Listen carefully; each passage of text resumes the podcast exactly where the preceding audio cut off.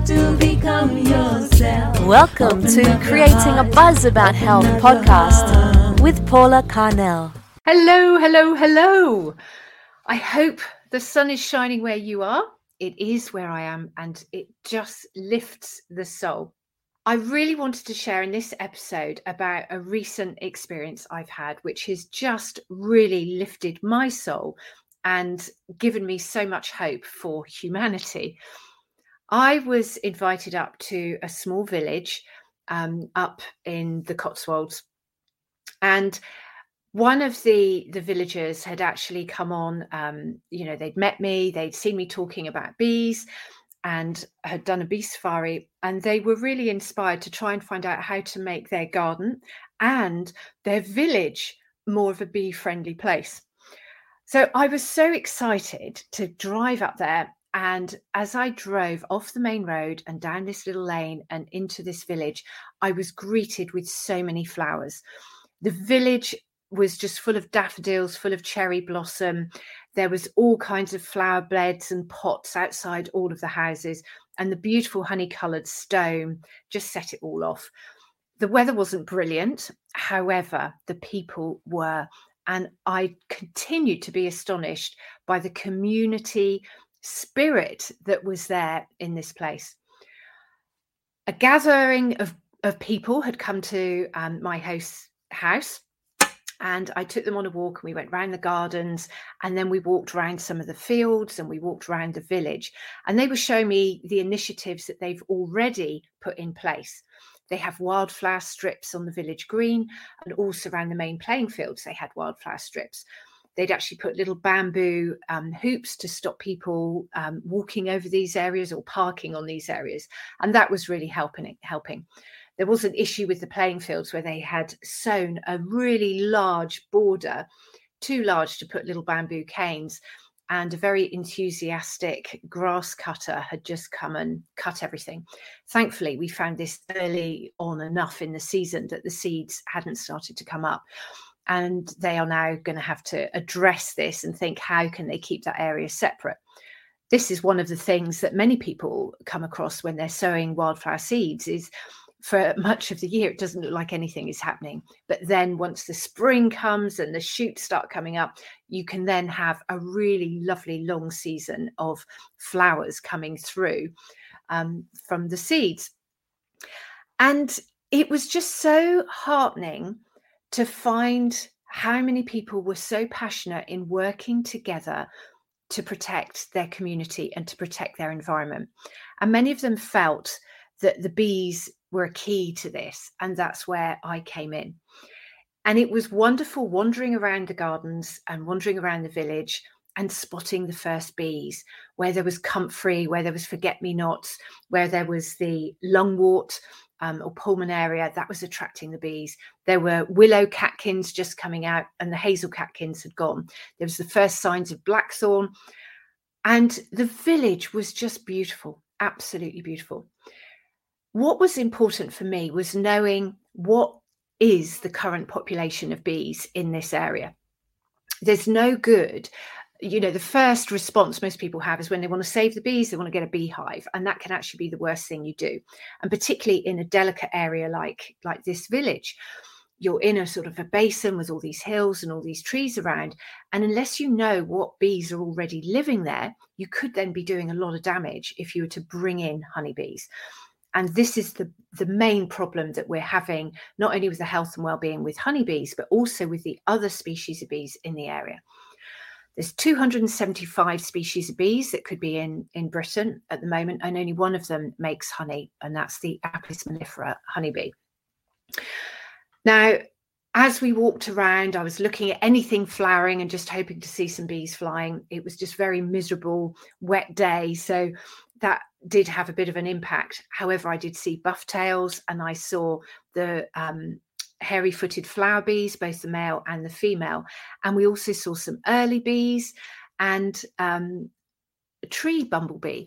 And that is really heartening, really exciting that on miserable days we could see so many bees. We went to the churchyard because I was pretty sure that if there were any kind of wild honeybees, they would be living in the church. And the churchyard was, again, really pretty. It had an avenue of lime trees. And I get so excited with lime trees because one lime tree could provide the equivalent of 5 acres worth of blossom for the bees. So lime trees are really important. However, they'd been pollarded, and so they weren't flowering. And this is one of the main things that we have to think about. Is it's one thing having trees, but you've got to let them flower. The churchyard also had a lot of yew trees, and yew trees provide really good source of pollen early on in the season. So you're talking March, really, when you have the pollen. And as you go up through the country, it will extend into April and possibly even May. So the yew trees were really great. And also the yew trees are a great spot for swarms to sort of congregate around a churchyard if you have got bees living in the church.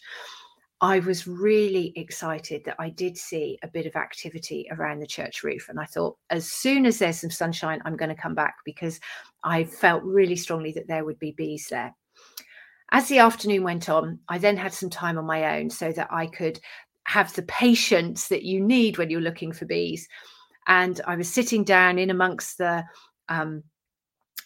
plants in a woodland garden and in the main garden, and just watching flowers, waiting for the bees to emerge. And that's when I saw most of the bees. But the real highlight was I started to see honeybees on a cherry tree.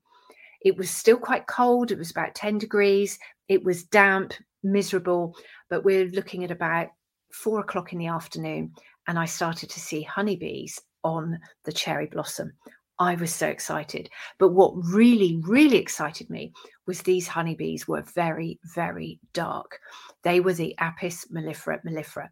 These weren't the bright orange striped Italian honeybees. These were definitely native wild honeybees. And that indicated to me that there was definitely going to be some wild bees here.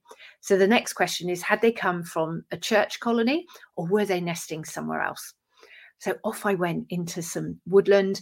And there was a tree that I just was curious about, because I thought it would be a good spot to actually hang a log hive and attract a wild swarm. And I couldn't believe my luck when I got to the tree and I looked up and I could see some little holes. So I just stared at one of the holes and thought, if that's the source of the bees that are going to the cherry tree, which was about 800 meters away, then this would be where they're living. So I was looking up at the hole and I saw bees coming and going. There weren't a lot. There was just one or two. And then every now and again, there'd be 3 or 4 would all come flying into the hive. It was about 5 meters up, so there was no way I could get any closer. And it was a tree that was over a stream and with a bridge. So not the best for health and safety. And I'm no rope tree climber. I just was able to stand there, photograph it, film it and record it, and be really, really excited that there were bees. Now that evening, because my host was putting me up, I was invited to do a talk in the village hall. And the whole community were invited. They just wanted to see how many people would be interested in bees. It wasn't ticketed. People could just show up. Now, despite the weather was wet and perhaps there was nothing on the telly, but we had a full hall. And I was delighted to be given the opportunity to share what I'd found around the village that day, but also the fact that they have wild bees in their village, and sharing what they can all do, each of them, to really help the bees. From that talk, there was a group of people who decided to have a bee action group, and they would work with the already established wildlife group and many of the other groups that the community already had. And this is what is so exciting, because it was a community. And whether they realize it or not, they're working like the bees. And for that village, the COVID crisis was what really brought out the community in their village. Being quite isolated, they had a little village shop, and through the community they knew how important that village shop was. And there were many people who might have just popped in now and again, but through COVID it became a lifeline, and so many of the community started doing all their shopping, or everything they could possibly buy from the shop, they would buy from the shop, leaving only a few things that they would have to leave the village for. And this provided such an amazing resource for the shop. It meant the shop could expand and the volunteers felt that they were doing something really worthy by working in the shop. The shop did so well, it was able to expand and now has a tea rooms on the end of the shop. And this tea rooms is a community hub. It's got a book share. It's got maps. They've got the post office in there. It's just this incredible community hub.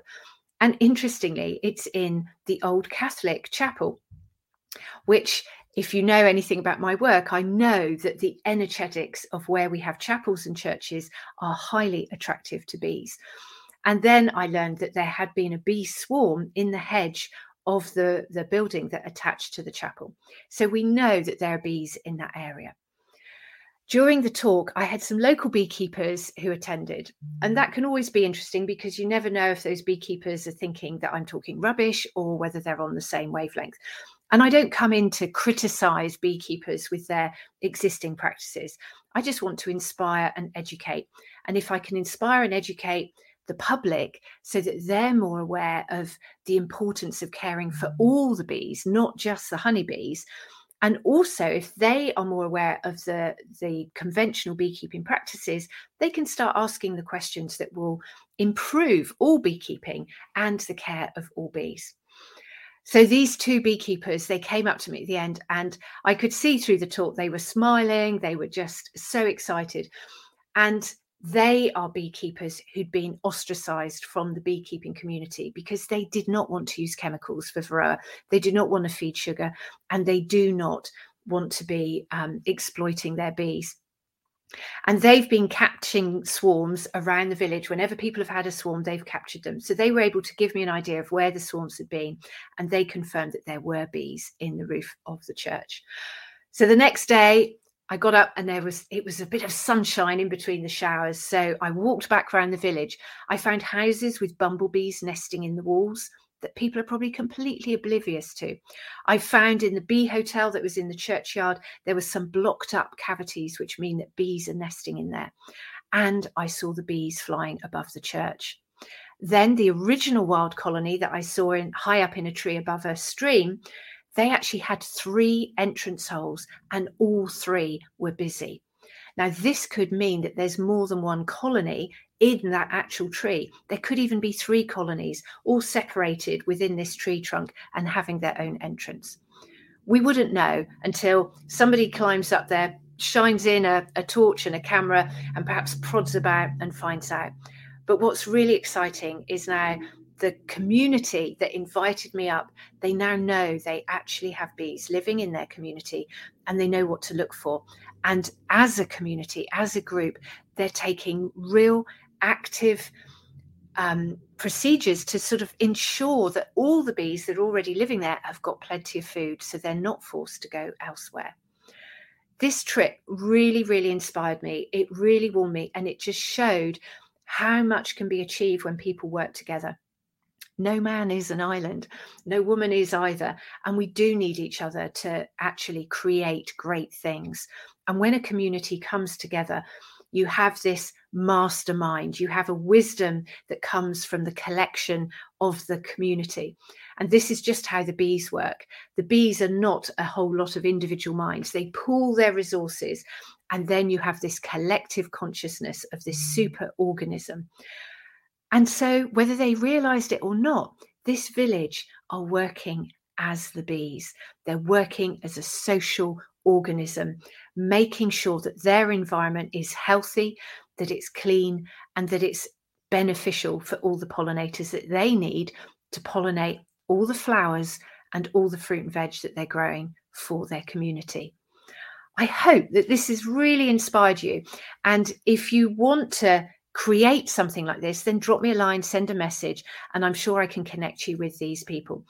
There are lots of communities all around the world who work like this, and it's really encouraging to know that these communities are growing and getting stronger. And even through the darkest of times, the last few years, which challenged everybody and every community, that some communities really thrived.